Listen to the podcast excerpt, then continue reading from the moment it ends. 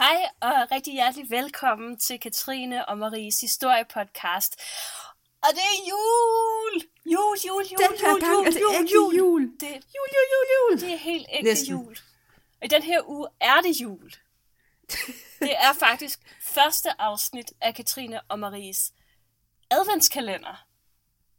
Yay, det fortjener alle mennesker. Øh, alle mennesker fortjener en Intet ser jul som hvis en du ikke- arkeolog og en historiker, der sidder og snakker sammen. Præcis. Det er, det er en gave. Bare sådan i sig selv. Det er jo praktisk talt plottet i Pius. Ja. Men Pyrus er også en god julekalender. Jeg kan huske, da jeg var sådan et lille barn. Jeg har ikke været særlig gammel. Men jeg kiggede op på bærtramsen og tænkte, det der, det er det, jeg vil med livet. Ja. Pius, øh, hvad er med Nej, det? Men manden, der sov på Rigsarkivet, det var jo Ja, drømmen. ja. Jamen, jeg havde det faktisk på præcis samme måde. Jeg synes, det kunne være mega fedt. Det der med Pius og den der omvendte nissekasket og sådan noget, det var ikke noget Han for var, lidt mig. for, han var lidt for mærkelig. Ej, og så Jeg var er det allerede en gammel kone, da jeg var sådan fem år gammel. det skal vi ikke have noget af, Nej. men ham den gamle, der sover på sin arbejdsplads og ikke har en familie, det er min Præcis. fremtid. Det... det er det. Det er det, jeg, Ja. det er det, jeg vil have. Du er, du er et beskedent menneske, Katrine. Det må man give dig. Jeg vil bare godt være rigsarkivar. Ja. Eller hvad han er. Er det ikke det, han er? Jo, jo. Eller er han? Eller jo, det er han vel. Han bor i hvert fald på Rigsarkivet. Ja. Man ser aldrig andre mennesker end ham. Øh, sådan, altså andet end, hvad skal man sige, Josefine. ikke andre øh, ansatte. Jo, Josefine er selvfølgelig ansat, men, Ja, hun bliver jo sekretær. men der er jo ikke Og ligesom så er der andre... jo også ham der Uffe, der kommer på et tidspunkt. Ham der er IT-konsulenten. Det er rigtigt, ja. Men der er jo ikke ligesom andre arkivarer eller noget ansat. Nej, nej, behøves man mere end en til at køre Rigsarkivet? Jamen, det vil han har- han har Moderniseringsstyrelsen jo også sige. Han har jo også skylden grød, eller hvad han hed. Ja, altså hvis man har en, sådan en ældre nisse, En arkivnisse. Hvor ville det være fedt. så kører det. Jeg skal jo ikke lige sige, at, øh, at hvis jeg lyder en anelse rusten, eller klam bare, som Mere Katrine konstaterede, mere, mere klam, end jeg plejer, så er det fordi, at øh, jeg lige er kommet mig over sådan en gang øh, forkølelsespest Ebola. Hun har været i Helsingør. Måske. Callback til en af vores første afsnit. Det, det, det, det. Faktisk vores første afsnit. Allerførste. Det allerførste afsnit. Men Marie, vil du ikke lige fortælle, nu vi lige snakkede om Pyrus tilfældigvis, hvad er det nu din relation til den serie er? Det kender jeg ikke noget til. Det gør jeg tilfældigvis. Marie har været med i Pyrus. Ja. Det er et af mine stolte øjeblikke. Det kan jeg da godt forstå, jeg er Ja. pisse misundelig. Ja, jeg, t- jeg mener, det er øhm, alle tiders nisse. Det ved du næsten bedre, end jeg gør, fordi jeg ved, du har set det mere end Flere en gang. gange. Jeg kan godt lide at se julekalendere. Det er så dejligt. Jeg binge-watcher julekalendere. Ja, det er alle tiders nisse, ikke? Jo, og så er det der med Adam og Eva. Ja, det er det nemlig. Og, og Marie er en af dem, der fik menneskeheden for, ja, nærmest smidt ud af Edens have. altså, det, det var jo teknisk set ikke min skyld, vel? Fordi, altså, Men historien... praktisk talt jo. Jeg er et af de beskidte børn, som så bliver til en nisse. Du har altid været lidt beskidt. Hvornår er den fra, tror du? Åh, det er mange år siden. Også fordi du har været lille. Jamen, jeg, jeg er nemlig... Altså, jeg tror, det er de færreste... Kan man kende mig? Jeg ved det ikke. Nå, Jamen, det jeg Ja, bare, så du jeg så bare en masse børn, så jeg antog, de alle sammen var dig. Ja, okay. Boys from Brazil-agtigt, det var mig alle sammen. Ja. Øhm, de er ikke alle Jeg sammen tænker mig, faktisk bare, men, det var dig, og så var de klippet sammen. men jeg tror, Den det er passer meget godt, hvis 95. den er sådan fra 495, så jeg har nok været derinde. 95. 95, 11, 11 år gammel. Ja. 10-11 år gammel, ja. Åh, oh, herregud. Jeg er svært ved at forestille mig som, dig som barn på en eller anden måde. ja. Det er, Nej. Marie. Ja, Øjeblik. Øjeblik. TV2 genudsender alle tiders nisse. what? Øjeblik. I 2017? Hvad? Hvad? Det bliver simpelthen genudsendt om eftermiddagen kl. 16 I år? i år på Åh, TV2.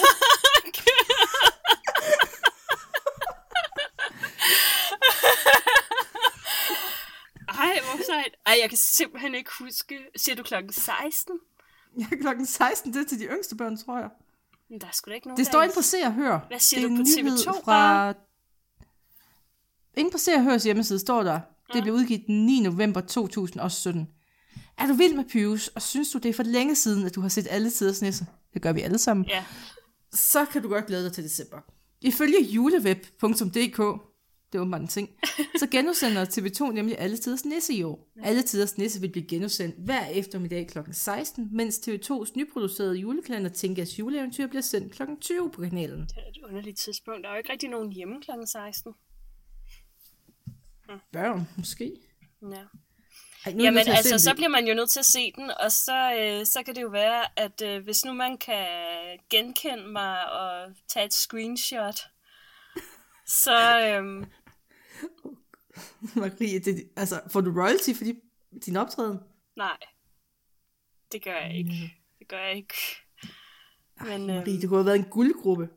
Jamen, altså, der var, der var, der var virkelig, øh, der var lagt Ej, i det til, at jeg var, at jeg blev den, den nye store barnestjerne. Jeg ved Du ikke præcis, faktisk, hvad, ja. der, hvad der gik galt, altså hvorfor at det ikke blev til noget, men øhm,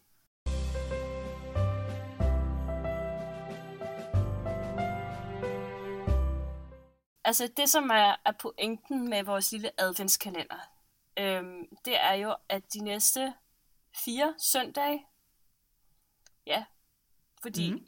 muligvis så skifter vi også, hvis vi husker det, og udgive afsnittet om søndagen i stedet for om lørdagen, øhm, så, øh, så taler vi om noget, der har med jul at gøre. Og jeg lover, at det faktisk ikke bliver så kedeligt, som det måske umiddelbart lyder. Der er intet ved jul, der bliver kedeligt. Fordi jeg, altså, jeg har faktisk fundet nogle ret sjove historier frem.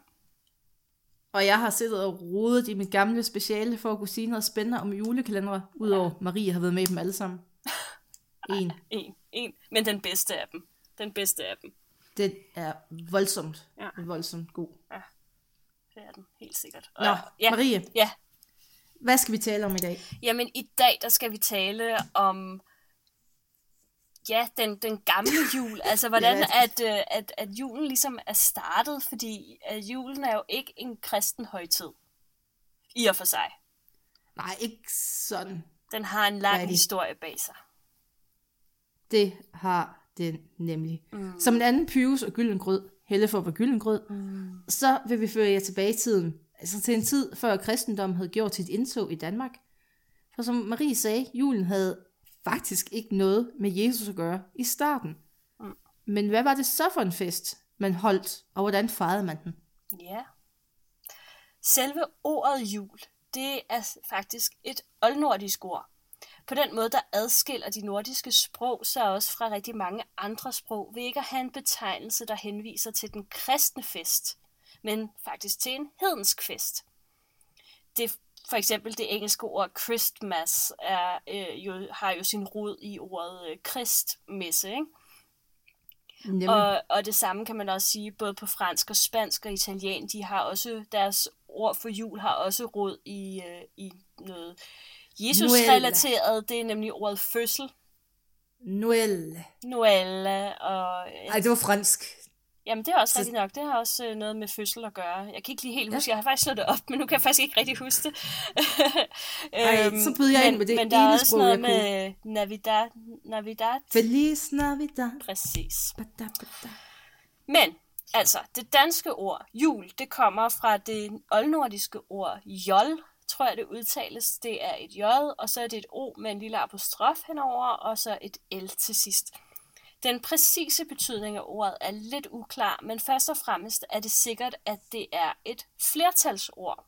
Der er altså ikke tale om bare én fest, men øh, måske faktisk flere fester, eller måske bare en begivenhed, som har strakt sig over flere dage, men altså måske også bare ja, flere fester over flere dage. Det er muligt, at, at det her ord jol, øh, eller jol kan det også være måske, øh, faktisk kan oversættes til fester, men sprogforskere peger på, at det også kan betyde genfødsel eller drejning. Et af de tidligste eksempler på ordet stammer faktisk fra et gotisk sprog, som blev talt i Central- og Sydeuropa, og hvor ordet i den her uge er det mig, der har givet mig selv de svære ord. Øhm, hvor ordet ju, jules, jules, det er så på Ja, det- gotisk. jules. Jamen, altså, er det, min, er det din julegave til mig, at jeg ikke skal udtale det? Ja, det tror jeg. Du må gerne prøve, hvis du vil. Jeg vil sige Julius. Julius. Ja, jeg Eller det ikke. she, når, når der er J og I, så nogle steder, så ser det sådan she, Ja. Julius. Julius. Jeg ved faktisk Julius. ikke, hvordan man taler gotisk. Hvis der er nogen, der har et bud Eller på, hvordan man Julius. udtaler det øh, jul på gotisk, så er I velkomne til at byde ind. Hvis I har nogle rettelser til vores gotisk, så byd ind. Ja, vi ved, at folk, de, øh, de, de kan godt... øh, De, de, Der var ikke nogen, der rettede mit oldromanske, så der øh, antager jeg jo faktisk, at jeg havde ret. Netop. Øh, men det her gotiske ord for jul, det, øh, det dukker op i 300-tallet efter vores tidsregning, hvor det henviser til november-december måneden, noget der foregår i november-december. Senere der dukker det også op på oldengelsk i form af jule, altså øh, Y-U-L-E, øh, og der henviser det også til perioden december, men så også januar. Og faktisk ordet jule på engelsk er jo stadig et ord, der indgår i nogle ord på, på engelsk. Øh, man har nogle julekager, mener jeg blandt andet. Man, og bare sådan, hvis man skal tale sådan lidt gammeldags engelsk, så kan man godt bruge jule i stedet for Christmas og så videre. Og sådan en sproghifter. Skal vi ikke tage til London og Ja. så bare sige det? Jul, Juleshopping i London, hvor vi så bare bruger det ord. altså Danish, Danish, Danish jul, i stedet for sådan Danish hyggelig jul. It's very hyggeligt. It's hyggelig jul. Hyggelig. Det er altså et ord, som blev brugt over store dele af Europa, og som til synlædende betegner en periode, der ligger fra omkring november og helt frem til januar. Måske med vægt på december. Det er ligesom der, det overlapper i de forskellige sprog. Og det kunne jo give god mening, fordi netop øh, vinterværv ligger jo faktisk den 21. december. Præcis hvad ordet dækker over i nordisk sammenhæng, det er dog en anelse usikkert. Lad os nu bevæge os over til de rigtige kilder. De skriftlige kilder. Skriftlige kilder.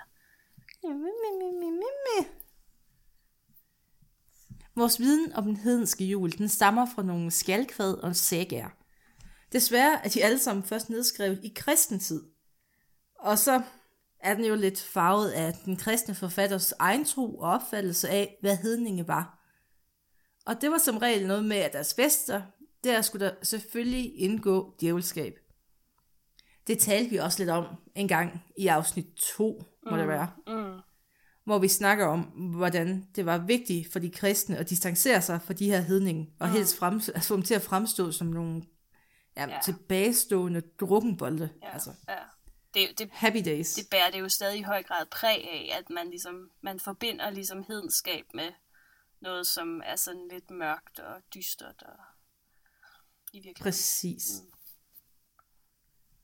Enkelte steder, der nævnes det, at julen også var en særlig begivenhed før kristendoms indtog, da den nemlig fandt sted i december eller januar.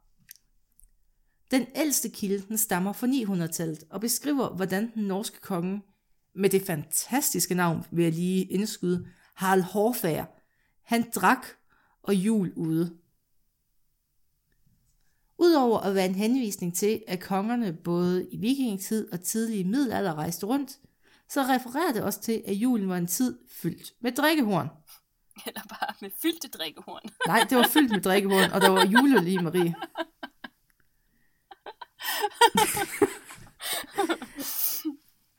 ja. Åh, ja. Hvad drak man egentlig? Øh, jamen, man drak vel mjød. Det kan være, det kan være der var noget specielt. Julemjød. Altså, juleøllen er jo en speciel øl, som jo har meget dybe rødder i vores samfund. Det er jo ikke noget, som Tuborg eller Carlsberg bare har fundet på herop til jul for at sælge nogle flere øl. Det er, What? det er der Fortæl mere, Marie.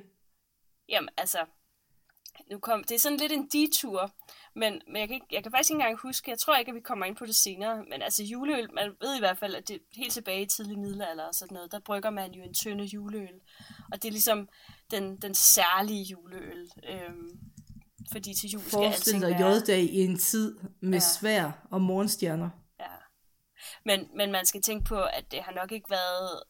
Altså, øl generelt... Altså, man drak jo øl øh, generelt i middelalderen, øh, fordi man ikke kunne drikke vand. Det var jo livsfarligt. Og, og derfor så var der nok nogle lidt lavere procenter i øllen generelt. Jeg har lige fundet noget genialt. Ja. I den ældste kilde om den nord- nordiske julefest, et kvad fra slutningen af 800-tallet, tales der ikke om at fejre jul, men om at drikke jul. Mm. Ja, Fantastisk. Jamen det, Og øh, det, øllen, den skulle åbenbart være særlig sød, og derfor var Ja. der både puttet honning og ekstra malt i. Ja, altså man siger jo faktisk, at den der, den der nisseøl, øh, eller hvidøl, som vi jo drikker til vores risengrød, eller som mange gør, øh, jo måske er, er den type øl, som minder mest om den gammeldags juleøl, altså den, som går tilbage til, til middelalderen. Fedt. Så det det, har jeg været faktisk. sådan noget sødt, lidt tykt, og ikke sådan vanvittigt stærkt øl. Øhm, man har nok haft noget brændevin, når man så skulle være rigtig fuld. Man havde også en lidt anden resistens dengang. Det kan også være. Eller ja, måske så blev man bare min, mere fuld af mindre alkohol. Hvis man levede i en tid, hvor pest var en realitet, så tror jeg også bare, jeg. Så drak man bare løs. Ja. Rent sprit. Ned med det. Ja, det renser. Ja. Det var en... En øh, anden reference, den hylder også en norsk konge. Nemlig, og nu kommer vi så til mit norske udtale, og til vores få norske lytter, undskyld. Det er Harald Hårderåd. Ja, det var jo så overhovedet ikke nogen norsk udtale. Det er fint. nok. Harald Hårderåd. Harald Som var konge fra 1046 til 1066. Han havde sejret på slagmarken og forberedt jul til Hugins hirt. Hugin, det er jo en af Odins ravne. Den anden hedder Munin. Jeg kan bedst lide Munin. Jeg ved ikke, om der er forskel. Jeg har ikke nogen favoritter blandt de to. Du differentierer ikke mellem ravne. Nej. Alle ravne er lige. Nej. og ravne, de er jo som bekendt ådsædere. Så her der hentydes der måske til, at julen også var en tid med masser af mad. Mm. Som i dag. Som i dag. Åh, den hellige juleravn. Ja.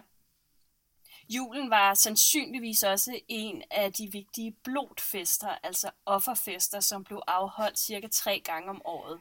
Jeg er glad for, Marie, jeg havde, da jeg sad og kiggede på manus, Ja. så havde jeg set, hvad er en blotfest? Men det er det, Ja. du har mig til.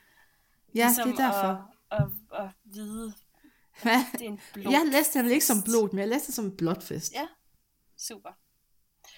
Øhm, ja. Og de blev så øh, afholdt øh, omkring tre gange om året. Det skal lige siges, at altså, der er altid usikkerhed, når det handler om den her tidlige hedenske religion. Fordi det man, det, man ved om vikingernes religion, det ved man fra de skriftlige kilder, altså sagaerne primært, de islandske sagaer. Og øhm, ja, det er jo altså beretninger, som er skrevet ned mange hundrede år efter nogle gange, efter at, at de rent faktisk blev udført, de her ritualer. Så det er, men man skal tage det med et vist grænsalt, når man sådan udtaler sig øh, skråsikkert om, øh, om, om vikingernes religion, fordi det er altså ret begrænset, hvad man egentlig ved om deres religionsudøvelse. Men det kan vi snakke om i en anden podcast. Øhm, Ja, nogen de mener, at den her, at julen øh, lå ved vintersolværet, altså den 21. eller 22. december. Andre mener, at den lå ved midvinternatten, som er helt fremme mellem den 19. og 21. januar. Det er muligt, at begge forslag er korrekte, og måske er julen faktisk blevet fejret over meget længere tid, altså helt fra Julen var Vintersol, ja, lige præcis. Fra vintersolsværvsfesten og helt frem til midvinterfesten, eller måske endnu længere frem. Var der ikke så meget påske dengang, men der var også noget forårssolværv eller et eller andet, som man kunne... Ah, det, det, er ikke sådan, det er ikke sådan et ting. Et eller andet Forårssolværv. Der er der noget Jamen, det- omkring første... Ej, okay, der er måske... Jo, men så er der køndelmisse eller sådan noget, men det er selvfølgelig i kønnel. februar Det er også eller sådan noget. kristent. Måske. Øhm, det er også muligt, at festerne, de her julefester, har varieret fra egen til egen, og de har måske også varieret fra familie til familie. Nogle steder så kan de være blevet fejret som en solværvsfest, og andre steder som en midvinterfest. Og andre steder igen, så kan det have været fejret som en frugtbarhedsfest. Fælles er, at den... Det hedder en julefrokost i dag. Ja, jamen, det er faktisk ret sjovt. Det kommer vi til lige om lidt.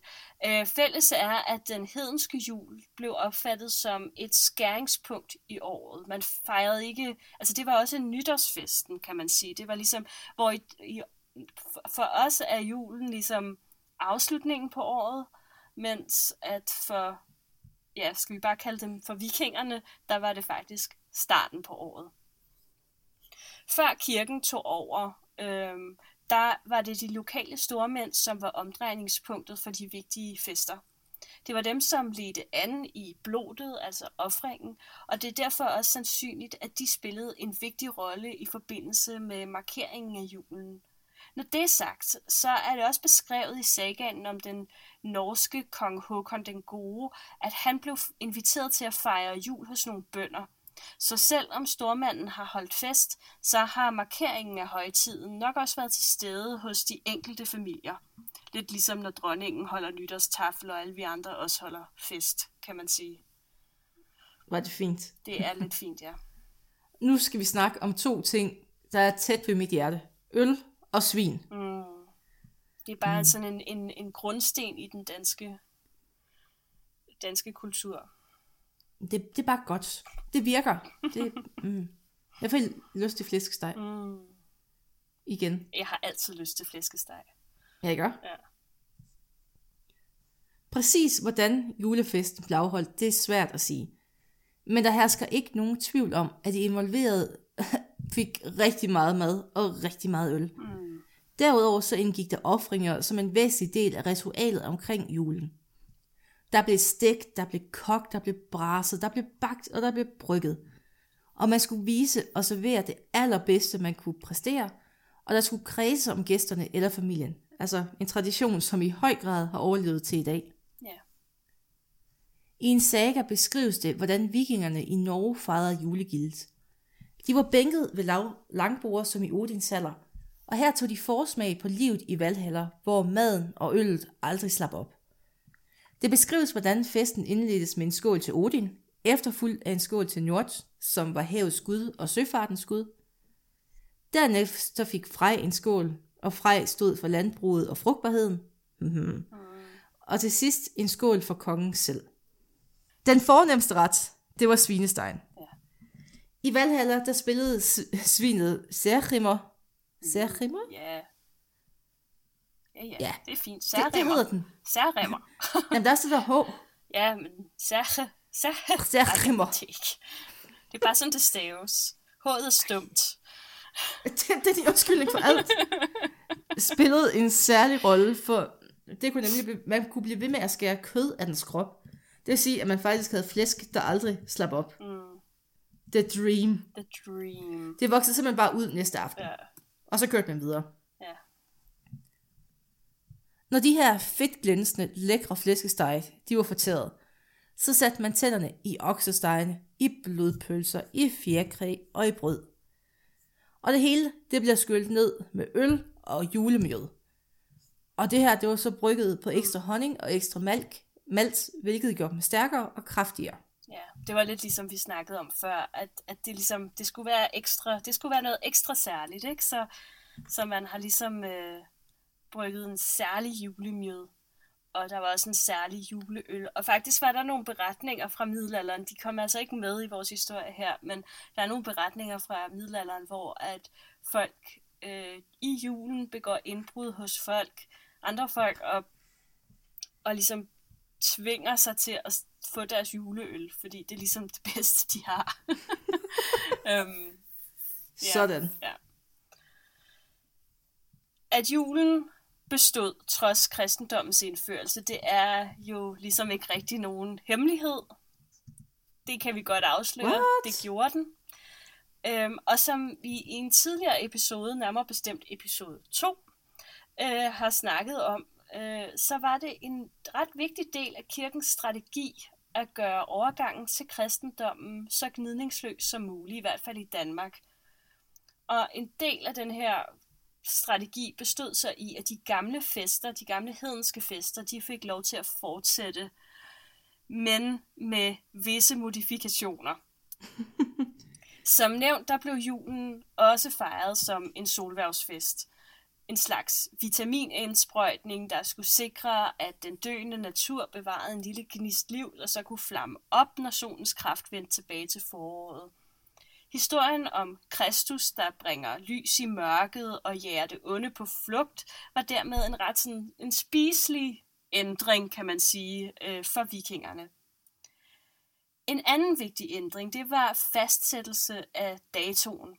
Med indførelsen af den julianske kalender, der blev julefesten rykket til den dag, som præsterne havde vedtaget var Jesus fødselsdag, nemlig den 25. december. Fant- Ej, hvor, hvor, ja. hvor belejligt. Ja, simpelthen. Ej, øhm, at man kunne time det på den måde. Jeg kan også godt lide, at man ja. laver sådan lidt et kompromis, hvis man så skal sige, at det var til solvæv, og de holdt den her fest. Jamen, det er det, ikke? Og at så man ikke man... sagde, at I får præcis den dag, men I kan få den tre dage efter, så er, der ikke, så er de ikke givet sig 100%. Nej, og så har man ligesom forhandlet den på plads, og så sad præsterne og sagde, ej, men ved I hvad, I øvrigt det er sjovt, fordi Jesus han blev faktisk født lige, lige tre dage efter der. Ej, ej, sikke et tilfælde. Who would have thought?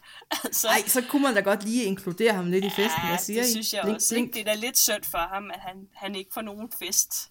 Ja, så ja, kom nu. Gøre det. Kom nu, drengen. Kom nu. Derudover, så var det naturligvis også slut med at ofre dyr og drikke blod. Det må man ikke, når man er kristen. Jeg tror lige, jeg skal reevaluere min juleaften. jo. Øh, I stedet for at skåle til alle guderne, så var det nu rigeligt bare at udbringe en enkelt gudsskål. Det foregår faktisk stadig i nogle familier. Øhm, ikke, det er ikke noget, jeg er vokset op med, men, men jeg ved, at der er jo i nogle familier, hvor at det ligesom er kutyme, at man, man, har, man, gør det, man har ligesom den lille højtidlighed omkring den første skole. Vi ser midnatsmesse for Rom. Det må være nok. Jamen, det gør vi også. Men der er også nogen, der stadig går i kirke jo. Men det er lidt en anden historie. Det er rigtig mange, der gør. Ja. Til gengæld, så lykkedes det altså ikke kirken at få indført et mere kristent navn for festen. Apropos de her forhandlinger, vi forestiller os, at de må have siddet i. Jamen altså, så opgav vikingerne måske at drikke blod, og ja. så ja, præcis. så må man jo så beholde jul. Altså. Ja, præcis. Øhm, så altså, det lykkedes jo for eksempel i vores nabolande, for eksempel i England, hvor at de jo så kom til, hvor det kom til at hedde Christmas. Øhm, som vi skal høre i et senere afsnit, så gik det navn faktisk også hen og blev problematisk på et tidspunkt. Men det er en anden historie, som vi får på den tidspunkt. Og man kan jo så sidde og spørge sig selv, er der nogen af de hedenske skikke, minus offringer og blod, der er gået videre over i den kristne jul. Måske også offringer og blod. Jamen altså, igen, jul i min familie kan godt være lidt barsk. er du klar over, hvor svært det er at finde en jomfru op til hver jul? Jamen, jeg ved det godt. Jeg ved det godt. Der er ikke så mange tilbage af dem derovre i Hedensted. I hvert fald ikke over 12 år. Selvom man nu i hvert fald officielt fejrede Jesus fødselsdag, så var julefesten stadig central i den tidlige middelalder. Den varede i flere dage, og et, var et helt, og et helt centralt element i fejringen var, den, var de såkaldte julestuer. Og her mødtes folk for at drikke, æde og lege, og bare altså, slå sig løs. Mm. Altså, Kirken... Ja, det er jo sådan ja. meget, meget... Øh, ja, det kommer. Ja, ikke noget, nej. Jo, nej. Det var jo, bare ah. det der med, at det minder meget om vores dags julefrokoster, ikke? Ja, lidt. Jeg synes det altid, man bare sidder og beder og tænker på Gud. Ja. Ikke? Ja. Jeg ved ikke, hvad I gør over i arkeologiland, men... Ja. Hele tiden. Mm. Kirken brød ikke, så ikke specielt meget om de her julestuer. Men det gjorde folk, og så er det jo, nær, altså det er jo nærliggende, som du sagde, at finde den her parallel i festerne til vores julefrokoster. Og som Marie skriver, og det er jo hende og ikke mig, der skriver det her, som er berygtet for deres vildskab, løsluppenhed og rigelige mængder alkohol. Ja. Jeg håber faktisk, det er dig, der skriver invitationer til jeres julefrokost. Det, det har det faktisk været i år. brugte, du, brugte du de her tre keywords? Øh, vildskab, løsluppenhed og rigelige mængder alkohol? lige på min arbejdsplads er det ikke lige frem. Måske jo, de rigelige mængder alkohol kendetegner måske vores julefrokost, men ikke i så høj grad de to andre ord.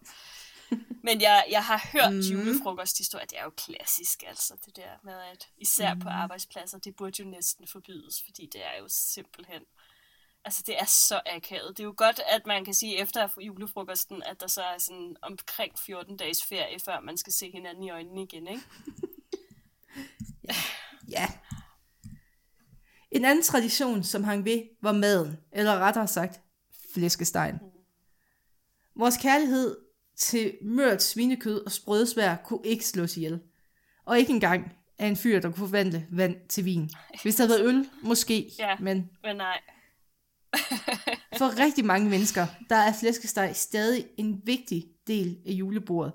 Og selvom man ikke sådan lige til daglig er til den slags, så har man også sat tænderne i en marcipangris på et eller andet tidspunkt i sit liv. i sit liv. Så det og det er jo man faktisk... have gjort i hvert fald. Nej, det har de fleste mennesker. Jeg tror kender du? meget få, der ikke har sat tænderne i den. Jamen, øh, ja. ja. Nu tænker jeg selvfølgelig, det her det er jo ikke så inkluderende over for alle vores muslimske venner. Men altså, jeg ved ikke, om, om de har ja, sat tænderne i en er jo netop inkluderende. Marcipangrisen er jo netop inkluderende. Jamen, det er den selvfølgelig. Alle kan blive enige om den, bortset fra diabetikere. faktisk ekskluderende over for diabetikere. Undskyld, men der kan man også lave en sukker, men der kan man også lave en sukkerfri en. Ja, det kunne man selvfølgelig. Ja. Mm. Og det er jo, altså, det er jo en hyldest til grisen det og den svigtede. Der er jo ikke andre tidspunkter på året, hvor man spiser marcipan, marcipan formet som dyr. Nej, det er, det er ret, øh, det er faktisk ret ejendomligt, og det var i hvert fald en, en ting, jeg ikke sådan havde tænkt over, hvorfor det egentlig var, at den her gris af marcipan, den var kommet på banen. Men øh, det er jo så åbenbart bare en, en lille hyldest til den krølhalede ven. Marie, jeg sidder for lyst til marcipan nu. Ja, det, sådan er det. Har du ikke noget marcipan? jeg har, princip, jeg har aldrig marcipan. Ikke fordi jeg ikke gider at købe men ofte fordi at det på mystisk vis forsvinder. meget hurtigt forsvinder. Ja, jeg kender det godt. Og jeg, altså, Altså, jeg ved ikke hvorfor, Nej, og jeg ved mystisk. ikke hvordan. Jeg kan til gengæld fortælle dig, at, at øh, under krigen, der, øh, der manglede man jo en masse ting. Og blandt andet også marcipan. Men øh, altså, der, øh, der opfandt man jo så sådan erstatningsmarcipan. Oh Gud. Og det var kartoffelmus blandet med flormelis. Og øh, mandelessens. Jeg skulle til at sige romessens, men det er selvfølgelig mandelessens.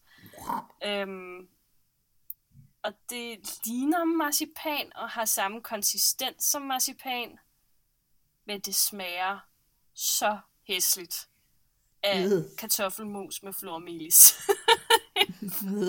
Virkelig frygteligt. Nå. En anden ting, der øh, lige skal nævnes her, som også er hængt ved, øh, det er halm. Halmen, det var et frugtbarhedssymbol, som indgik i flere af den gamle juls traditioner. En af skikkene, som sikkert også overlevede fra hedens tid, det var, at man dækkede gulvet med frisk halm. Altså, det var selvfølgelig noget, man gjorde, ja, man ikke gør længere, men man gjorde det la- ret lang tid op i, i tid, sådan ude i, på, øh, hos bønderne på landet. Meningen var, at øh, hele familien fra husbund til tyne, de sov sammen julenat. Det gjorde man for at fremme frugtbarheden, men også for at beskytte hinanden mod mørkets magter, som man mente var særlig aktive netop den her nat. Man mente, at slægten gik igen julenat, og derfor så var det vigtigt, at man lod sengene stå fri, så forfædrene kunne overnatte i deres gamle hjem. Man brugte også halm til at binde om havens frugttræer i den tro, at det ville fremme træernes frugtbarhed, faktisk. Vi laver jo stadig julepynt af halm, og det leder os frem til den sidste ting, nemlig julebukken. Må jeg indskyde en historie? Ja. Jeg troede indtil, og jeg vil ikke sætte tal på det, men indtil for ganske nylig, at det hed en høged. En ja. høged? Det var en ged af hø. Og, og det Nå. Jeg har aktivt spurgt flere butiksmedarbejdere op til jul, om de har en høged. Sådan. Ja. og de har bare kigget mærkeligt på dig og tænkt, og tænkt øh, mm, mener, du, mener du sådan en der? Hvis du lige kalder på din hjælper, så skal vi nok hjælpe dig med at finde den. har du en voksen med? Hvor er armbåndet, så vi kan ringe til din institution? tænker, åh oh, nej, det er hende der, der hvert år kommer og spørger efter hyggeden. Jeg skal have en frisk hygged. Den største, I har. Åh oh, gud, Katrine ja. for helvede. Nå, det vides uh, godt nok ikke med sikkerhed, hvor gamle julebukkene de er. Det er nærliggende, at den skal trækkes helt tilbage til hedensk tid, hvor den var en gengivelse af guden Thors bukke. Andre mener dog, at den er vokset ud af en middelalderlig juleleg, hvor en person udklædt som, jule, øh, som gedebuk øh, gik fra hus til hus og tikkede mad og drikke. Jeg er personligt meget glad for, at det ikke øh, har overlevet. ja, det vil faktisk være rimelig creepy. Når man ser sådan nogle koverstik, der gengiver den her juleleg, så vil jeg faktisk også synes, det var ret spooky. Nope. Ja. Øhm, og, men altså, jeg vil sige, personligt så synes jeg jo ikke nødvendigvis, at, det, at, den, at der var den her juleleg med gidebukken, udelukker jo ikke nødvendigvis, at det også var en hedensk skik fra tidligere. Nej, ikke rigtigt. Nej, det synes jeg ikke. Men, Marie, Ja. hvordan fejrede man så jul efter kristendommens indførsel? Mm. Det kan jeg heldigvis godt svare på. Ej, Marie stiller mange spørgsmål til i hendes manus. Ja, det er Jeg kan godt. svare på det hele. Jamen, det er simpelthen så heldigt, fordi jeg har også skrevet svarene. Nej, jeg kunne godt uden. Måske. Omkring år 1100, der indførte man julefreden. Det er i dag et poetisk begreb, men i middelalderen så var det faktisk en meget håndgribelig regel. Det positive spænd på det her, det var, at altså, måske var her julefreden var blevet indført, for at man fra den 25. december til den 6. januar, der var simpelthen forbudt for dig at arbejde. Ja, Og der blev faktisk straffet hårdt, hvis man vågede at arbejde i den her periode. ja. Men det betød jo også, at folk de gik og blev restløse, når de ikke havde noget at hive i. Man var nemlig ikke vant til al den her frihed og fritid. Så hvad skulle man foretage sig? Og hvad foretager folk, der ikke har noget at lave? Jo, der blev julefesterne, de blev i hvert fald rimelig intensive, og julelejene, de blev sådan, de blev hverken færre eller mindre vilde, kan man sige. Juleøllen, den var ekstra stærk, og mange af lejene havde en temmelig seksuel karakter. For eksempel, altså evergreen at trille julekage, eller at bage, hvor en pige blev lagt på et bord med en karl ovenpå, hvor efter de var tegn, som de andre æltede. Jeg, tænker bare sådan, set i lyset af den der MeToo-kampagne, der lige har kørt. Altså, Hvad, hvad det her, mig? det har bare været altså, så grænseoverskridende. Hvad mindre man, altså, altså vi har, altså, ja, altså hvis man, man havde nok ikke så meget andet at give sig til. Nej, men lige frem at blive lagt på et bord med en mand ovenpå sig, som så bliver sådan presset ned mod en lige frem. Det er altså sådan rimelig hæftigt. Hvis han, hvis han, nu, er, hvis han nu er sød, Ja, okay. og man gerne vil, altså hvis man nu gerne vil have ham som husbando, så må man også nødt til at arbejde for Jamen, det. det er selvfølgelig rigtigt. Det er selvfølgelig ja. sandt. Der fandtes også sange, hvor teksterne, de, ja, der blev lagt op til, at man smed tøjet stykke for stykke. Mm. Ja, en lille- klassiske julesang. Det er noget, vi mangler måske i dag, når vi går rundt om træet. Bedstemor, hun begynder langsomt. Ah, Så røg paljettrøjen. Julebrochen blev løsnet. Åh, ja. Kirken, den var overraskende nok heller ikke særlig vild med, at den her julefred var indført. For man havde jo egentlig givet folkene rum til at synde i stor stil. Men af årsager, der fortsætter fejring på den her måde helt frem til 1629, hvor Christian 4. endelig forbød julelejene. Mm, Det var sjovt, det er Christian 4. der gør det. træls type. Ja, Jamen, jeg, faktisk. jeg skulle sige, er du sikker på, det er ham? Ja, ja. Ja, nøj, han var jo super kristen. Det var sådan Ja, en ja. Altså, han er jo, han er jo virkelig... Øhm, han, er, han er virkelig sådan på i forhold til det med, med kristendommen og protestantisme og alt det her. Hvad han så selv laver i weekenderne, det er sådan en anden snak. Ja, ja. Na, na, na. Ja, ja. Vi har dog bevaret nogle af julelejene. Eller i hvert fald ideen om dem. Og det er ikke de sjove, vi har bevaret, vil jeg sige. altså jagten på mandel i Risalamang, De er sådan ret børnevenlige. hakkespil og turen rundt i huset, men nu er det jul igen. Ja. Der er desværre ikke noget med at ja, ælte hinanden, eller strippe, eller... Hvorfor er det, vi har overført de kedelige? Jeg ved ikke. Altså, jeg tror bare, at, at vi er blevet kedeligere med årene. Altså, det er den der reform, Maria, det er har du overvejet jeres julefrokost? gjorde os simpelthen kedelige. Jeg tænker, julefrokost på museet hvor du indfører de her gamle juleleje. Ja, det kunne være kønt. Og så prøv at tænke på, hvor meget HR-afdelingen skal arbejde hen over julen. Ja, vi har kun én HR-person. Du står bare og kigger på det her ja, og tænker, tænker bare, fuck. Ja. Det bliver, en, det bliver en lang jul for Ja. Men hvad lavede man så til jul, ud over de her farlige og syndige juleleje?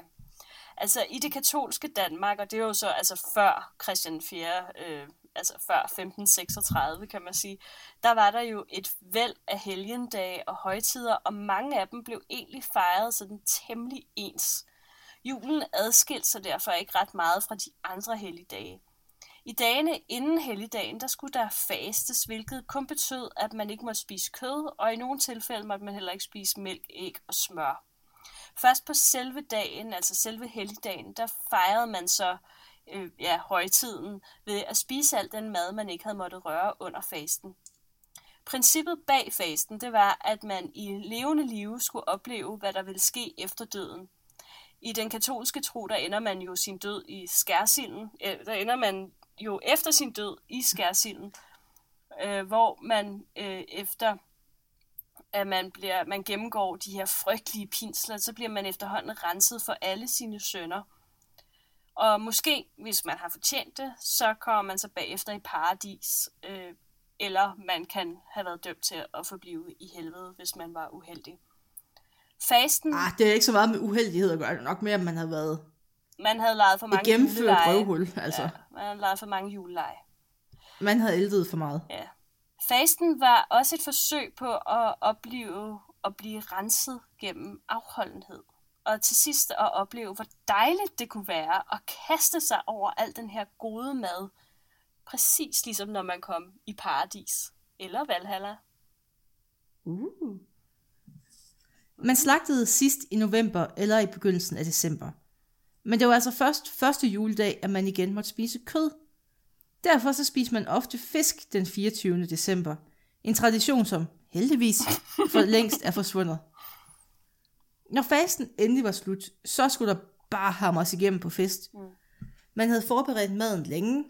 Der var bagt brød, og der var kager. Den gode øl, den var blevet brygget. Og der var blevet kogt, og der var blevet brasseret til det her store måltid. Fra juledag og de følgende dage, så åd man sig igennem alt den her mad, og skyllede den ned med kraftig øl. Mm. Og det samme, det sker i påsken. Så det var ikke bare specielt for julen. Og der var ikke tale om særlig jule- eller påskemad, men derfor et mere typisk festmåltid, som også kendes fra andre højtider og festdage hen over året. Efter reformationen, der stoppede fejringen af de her mange helligdage, og fasten den blev også afskaffet. Påsken den blev årets helt store fest, hvilket den jo stadig er i visse kristne miljøer, men man fortsatte dog med at fejre julen, selvom det først er i nyere tid, den har overhalet påsken i betydning og omfang. Mm. Ja. Jo. Jo. Ja, så... Ej, prøv at tænke på en jul, man kunne have haft, hvis man har kombineret alle de der negative ting. Vi kunne have offret, vi kunne have drukket blod, vi kunne have ældet hinanden, vi kunne have sunget stripsange. Og, ja. Ja. Men så Altså, jeg synes faktisk, kristne vores jul virker lidt tam. Altså, Mm. så blev vi bare kristne og kedelige. Ja. Sådan er det. Altså, det havde, det havde været Sodoma og Gomorra op til jul, jo. Simpelthen. Altså det, og det vil jeg, altså jeg vil jo fastholde, at vi har stadig noget af den her, det her fest øh, i dag, ikke? hvor at både, i, kan man sige, der er J-dag, som jo også er blevet nærmest sådan en, det er jo sådan en helt ritualiseret begivenhed, hvor at man jo også får udleveret sådan særligt tøj, man skal have på, eller i hvert fald en særlig øh, hat og et slips. og Jeg sådan. har et af de der pandebånd med sådan noget fnuller i toppen. Jamen lige præcis. Og, Det er- og, altså, der, der er sådan, og så skal man bare drikke igennem, ikke? Og, øhm, og plus, at der er jo masser af folk, som holder fest sådan i løbet af julen, og de her julestuer, som man afholder. Nytårsaften. Jamen, nytårsaften er jo helt klart en af, af de helt store øh, fester. Som man jo så i øvrigt heller ikke rigtig holdt dengang. Men øh, det er en anden historie. Vi fører videre. Mm. Nå, Ja. Marie, første søndag i advent er over. Ej, så skal Nu skal vi, vi tilbage til æbleskiverne, og jeg skal ud og have fundet ja. marcipangris. Åh Ej, ja, og vi skal tænde det første lys i adventskransen. oh, ja, det skal vi da også fortælle historien om. Det kan være. Det skal vi da. Mm. Kan du den, Nej. Maria? Pad, jeg finder ud af det. Tak fordi I øh, lyttede med i den her uge, og øh, på, på genhør.